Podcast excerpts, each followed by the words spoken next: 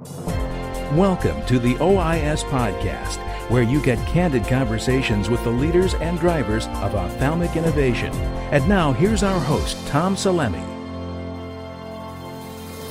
Hey everyone, Tom Salemi here. Welcome back to the OIS Podcast. Before I get into this week's guest, I'd like to let you know that this is the last OIS podcast of 2017. It's been a fantastic year. Thank you to everyone who has been listening. Thank you, of course, to all of those who have taken time out of their day to uh, to appear on the podcast or to allow their voices to appear on the podcast and to tell their stories. Uh, we're all about sharing the stories of those uh, leaders in ophthalmology, and this uh, podcast is just a terrific vehicle to do that. So, again, thank you to all of our guests, and thank you to all of our listeners. It's uh, it's really great to uh, keep the OIS feeling going all year long. Our guest today is Michael Abramoff. He is the president and co-founder of a company called IDX that's uh, using AI-enabled tools to diagnose uh, ophthalmic disease, uh, most specifically and most directly uh, diabetic retinopathy, which is uh, something that uh, Michael's been chasing for a long time. He's has one of those stories, very familiar to to many of us. Uh, was a physician, is a physician, saw a problem that he didn't think was uh, was acceptable, and he and he created a way to fix it. So.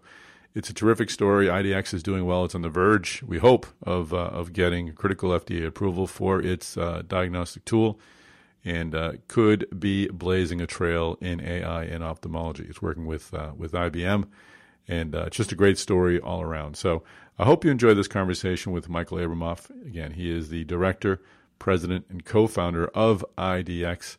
And I also, again, thank everyone who has uh, joined us on this journey in 2017.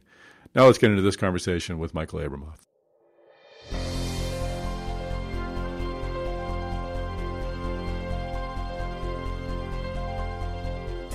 Well, Dr. Michael Abramoff, welcome to the podcast. Thank you, Tom. So uh, we'll get into uh, your company and your, your practice and, and, artificial intelligence in a few minutes, but I always like to take uh, take some time just to understand how our guests found the way to do what they do. How did you find your way into uh, into ophthalmology? So yeah, great question. So when I came out of high school, I was went into college, obviously, or what, what is called medical school in where I came from, the Netherlands. Uh, and I was always interested in, in, in both in computer science and, and medicine. But at the time, it was really hard to combine these two interests. They're very far apart, much much more than, than now even. And when I um, discovered something called neural networks, that was really exciting to me because at the time we were trying to mimic parts of the brain with computers. Uh, this research led me to Japan. There was was able to extend it, and, and soon also realizing that at the time the hardware and the computing power was just not enough to really mimic uh, brain tissue that led me, um, you know, doing research in Japan through France, where I became really directing a, a, group of people developing software with user interfaces, which was sort of based on on this research. Eventually, back into medicine, um, I was interested in microsurgery. Ophthalmology is a great profession if if you like images and and the brain and, and microsurgery. So I did an ophthalmology residency. Then in ophthalmology, the retina is really the most exciting type of surgery for me, at least. And so I did a vitreoretinal uh, surgical fellowship. Um, did you always know you're going to find your way back into medicine over those stints in, in Japan and whatnot? Did you know ultimately you would be a, a medical doctor of some kind? No, I, I thought I, I, I, you know, was going to be happy doing this type of research, uh, being a scientist, being uh, in software. It turned out to be, you know, a bit limited because I, I really, again, I was always trying to combine the two, and it really never worked out. And so when I was a, you know, in my fellowship and even before my residency, uh, one thing that I realized was, that, uh, was seeing all these people with diabetes. And now, as an aside, you need to know that diabetic retinopathy, which is a complication of diabetes, is the most feared um, uh, complication of uh, by people with diabetes, and it's the most important cause of blindness and it's almost entirely preventable if you catch it early. The problem is that it's it doesn't cause symptoms until much later, and so these people need to be examined by a, a retinal specialist or an eye care provider, really, um, to make sure they don't have any type of this disease, uh, because they won't have symptoms early on, and you can still treat them. So, but I discovered I was essentially seeing two types of, of, of patients with diabetes. Some who had nothing at all, and I would just tell them, welcome back in a year. And the others where it was too late. And they will already have very bad complications from the diabetes and the diabetic retinopathy, where we did surgery, but there was really very little recovery of vision possible anymore.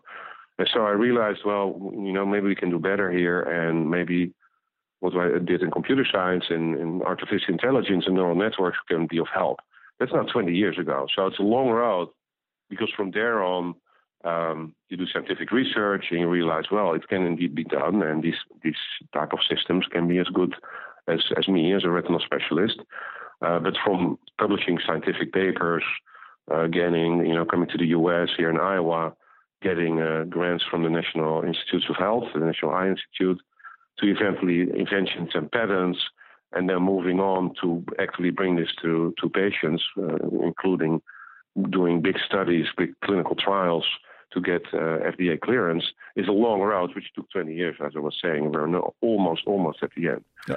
How were those ideas met, uh, received early on? Uh, did did people see the potential, or, or was it did it require quite a sales job to uh, to get some support? Um, it was uh, an interesting journey. I mean, early on, people ignored it. I mean, the, the, definitely the ophthalmology community uh, ignored it. Eventually, they started becoming concerned about uh, job security. And and so what happened? There was an actual editorial uh, where I was titled "The Retinator." This was in 2010, and uh, so that was uh, that was interesting it was uh, you know tongue in cheek, but still it, it, it meant something.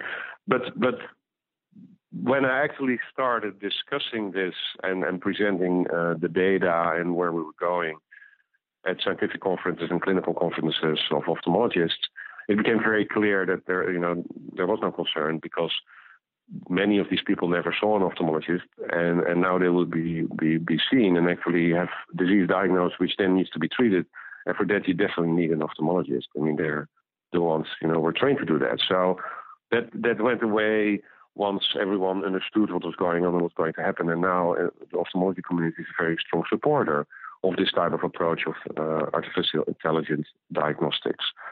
Yeah, that, that, would seem to be a natural uh, process of things. First, the lack of understanding, then fear, and then sort of a, an acceptance. So, uh, that, uh, yeah, yeah. How how do you define AI?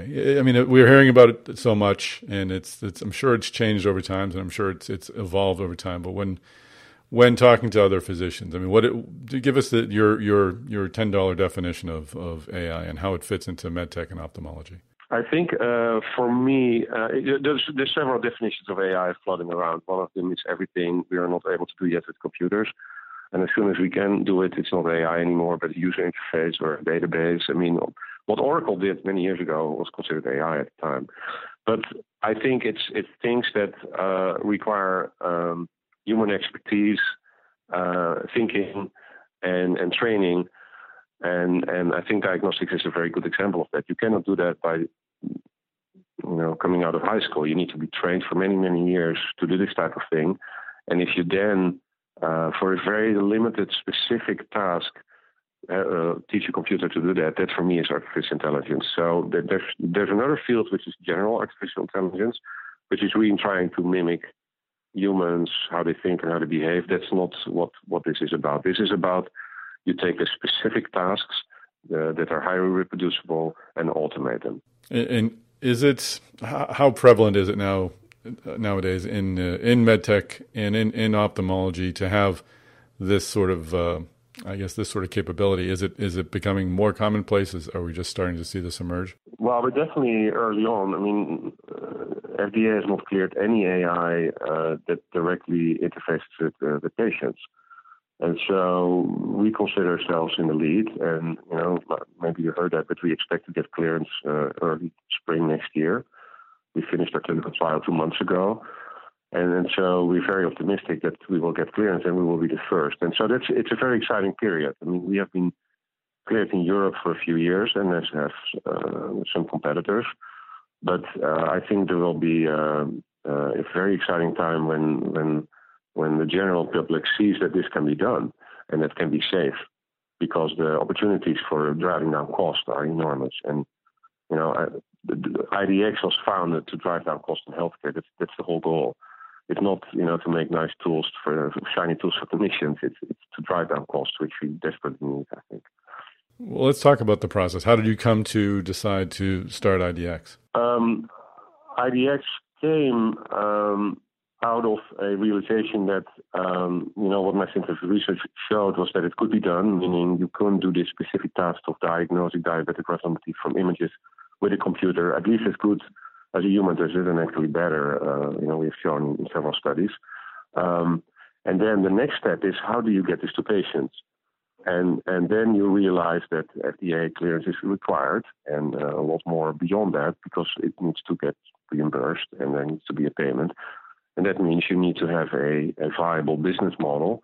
And that means you need to look at, you know, how is this paid for? What do we need to to to to have the, the team and the people to actually make this a product? And so that uh, that is what IDX is about. And then you want a, a goal for the company. And it was from the start clear for me that that driving down costs in healthcare um, is, is, crucial. Um, I'm, I'm, an immigrant. I'm a a patriot. Um, I'm, I'm very much considered this my adopted country, and I think it's a big problem and leading to a lot of political grief uh, that uh, healthcare is so expensive. And if you drive down that cost, you know, many of these debates will just melt away because you know it's just a small percentage of our expenses rather than a large part as it is now. It's almost 20 percent, right, of our GDP.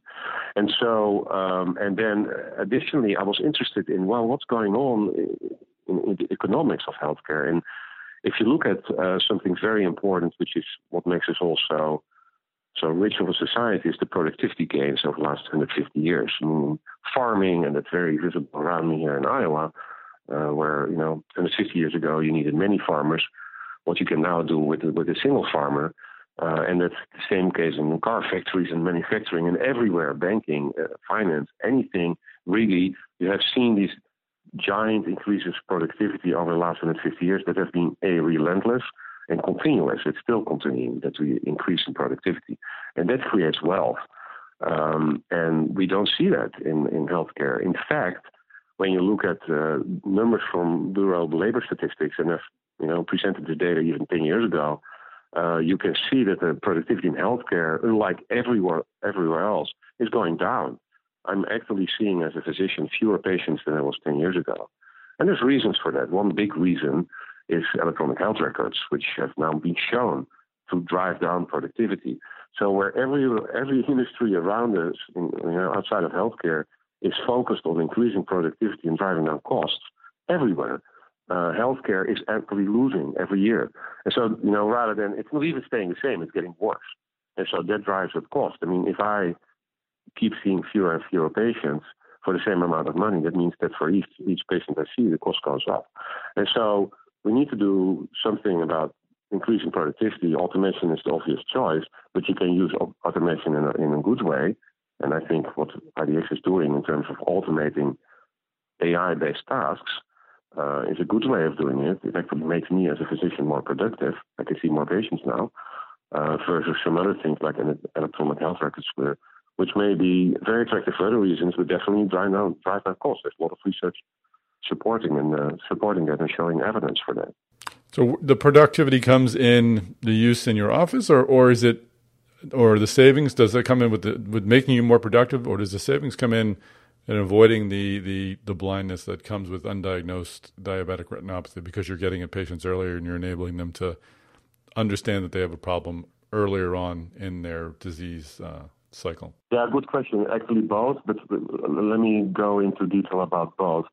So it, it drives down cost because what I do as a specialist, we can now do in primary care. And primary care is where these people with diabetes are. They need to be referred to me to see me, and they normally wouldn't. So someone with diabetes, they will see their primary care doctor, their family care doctor, or their you know, their medicine doctor and endocrinologist. They, they will be there because that's, that's what they need for the diabetes to, to go all the way to an eye care provider, you know, most of them, in fact, less than 50% do. And so I'm essentially what I do as a retinal specialist is now being done by a computer right in the office of the primary care where the patient already is. And, and instead of me sitting there in an office waiting for patients, it's the computer doing it for me. So I can do other things, including treating the patients that actually have disease, which I, you know, I expect more to see more of them because we we will screen and detect more of these people with disease, people with diabetes with disease. So that's one aspect. The productivity gains are because my what I do in specialty care is replaced by the primary care doctor having this type of device, this type of AI. Um, and then uh, there's another aspect which is harder to to to quantify, which is if someone goes blind from diabetes and it's prevented before because we catch it early and treat it. Of course, the treatment has a cost, but there's a lot of cost avoided if someone just go, doesn't go blind. There's something called cost-effective analysis, but it's a it's a it's a hard and tough subject. So the you know we and others are doing scientific studies on that, but it's not as hard as easy to quantify as the cost savings on the other end, where I'm replaced by an algorithm and primary care doctors are doing that. So what what was the process like getting this far with the FDA? How how has that road been? Um, a very interesting road. Uh, the, the, FDA is is is is of course concerned about safety, and we are concerned about patient safety. Um, we started almost seven years ago, if I remember correctly, and so we started discussing them. Well, you know, we have this algorithm. How can we get it? Uh, how can we get it to patients? How can we get it cleared? And we, there was a lot of back and forth initially because they had never looked at this type of technology before. AI was then really, really new in diagnostics, and and and we had never, uh, you know, worked with a with an agency like FDA. So there was there was some back and forth and getting used to each other and, and, and why we were doing certain things and why they placed certain demands on us. And so slowly they became to to converge. And in the last few years, it's been very collaborative. Where you know they, you know, the FDA many complain about it, and, and, and but you know, there's there's uh, very good things coming out, very good thoughts and ideas coming out of it, which I think made this what you know what IDX has now is is partly because of all these interactions with FDA. And so we were able to convince them of, of, of you know the safety of that it can be done, and what technology can and cannot do, and how maybe to test it. And they explained to us how they see this type of device fitting in practice and where it should be and how it should be explained. And so these are all you know things where we converge now very comfortable with, with, with what, what the FDA is demanding for, to see from us and why we did the clinical trial in the first place to, to show to FDA in an independent, objective fashion that, that is that is safe. And over that time, the uh, over the seven years that you've been sort of engaging with the FDA, I have to think er, at that point, at the very start, you, if we weren't alone, at least you were you were among the leaders. You're definitely among the leaders in this space seven years, fast forward seven years, you've got Google and other major tech players looking into into healthcare. I know you've got a, a deal also with, with IBM, but how is this resurg- resurgence or or or, or um, um, rising interest from tech giants affected your company, and, and how do you think it uh, will help you or hinder you in the future? Well, it's it's it's an exciting time indeed because you know years ago, you know I and a few others were, were working on this almost in isolation. And then you have a harder time, um, for example, investors saying, you know, how what is this? What is this about? And now that's that you have a much easier job with, with that type of, type of thing because Google and Apple are entering the space must be must be exciting and there must be, you know, something going on there. So that, it's helpful in a way. Uh, definitely, there's much more awareness now about AI and the possibilities in medicine. There's probably a you know, a newspaper article or an issue on, on the news every week now about AI and replacing doctors.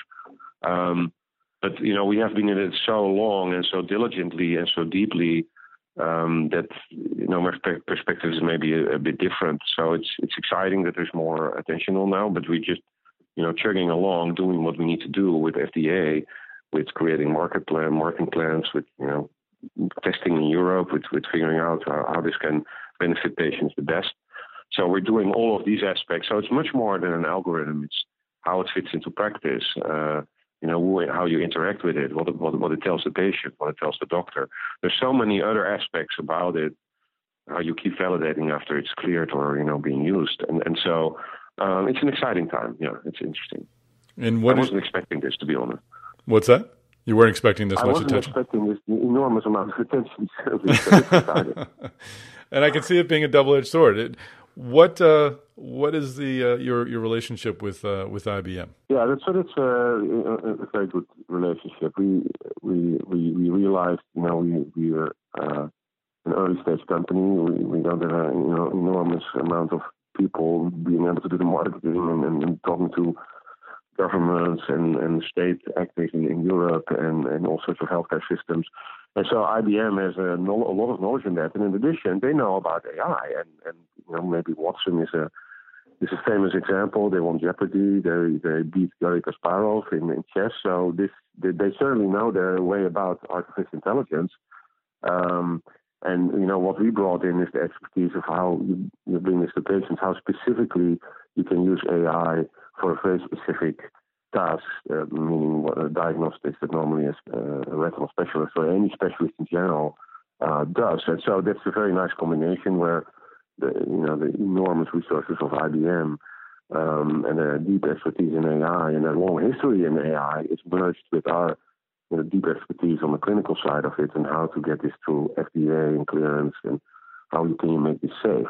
So it's a it's a it's a very nice uh, combo. And was it difficult uh, negotiating that relationship? I mean, it's unlike other strategics and strategic relationships in in medtech or in, in diagnostics, where you're working with uh, a medical company, where you both sort of bring the same skill sets uh, or at least the same understanding of spaces to the deal. Uh, was it was it difficult arranging or, or coming to an agreement with with IBM? What was that process like? Well, no, I don't think there were particular problems in in the process. So, you know, you uh, again you show your expertise versus their expertise, and you try to make it match together. So it's it's a synergy, right? I mean, instead of uh, seeing well, where are we doing the same thing, and let's cut one of them. No, you see where where are we strong? Where are they strong? How we can you know we can both stronger together. So that's what we did, and it took a few months, but it you know, it's it's more the enormous size of IBM versus us, where I can call anyone in, in, in two minutes and text them, you know, how do we think about this or that,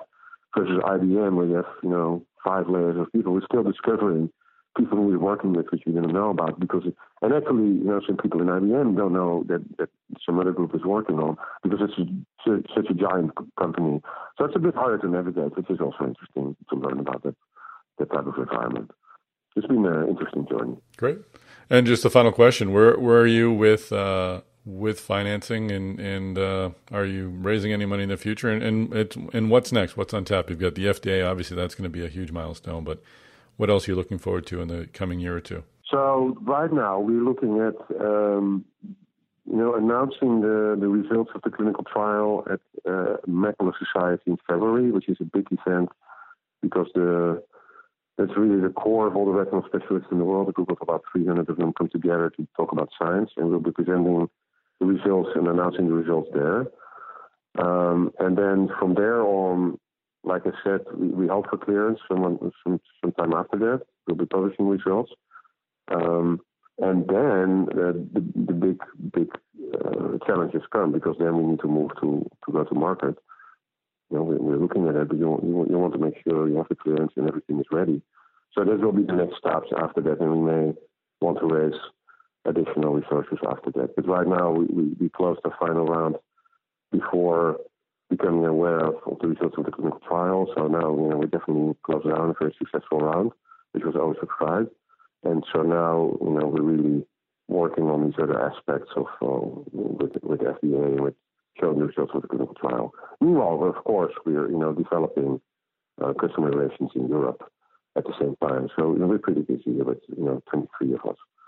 Are you having success with? And I know I said final question, but another one popped in my head. Are you having success with uh, insurers and payers? Do you need reimbursement for this? Yeah, well, reimbursement is is sort of uh, you know the, the next topic. We know that there is you know incremental reimbursements here and there. There's no formal reimbursement for AI-based diagnostics. Um, for the field in general, that will become more important. Right now, there are specific codes for diabetic retinopathy for photography with an interpretation.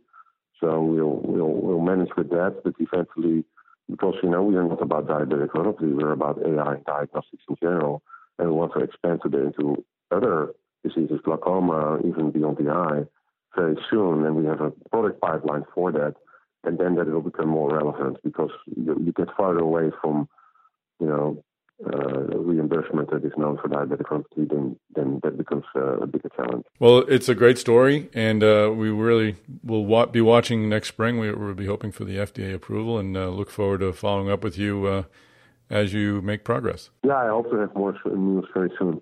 Thank you so much, Tom. Thank you. Bye bye. Well, that is a wrap of this OIS podcast and of the podcast season of 2017.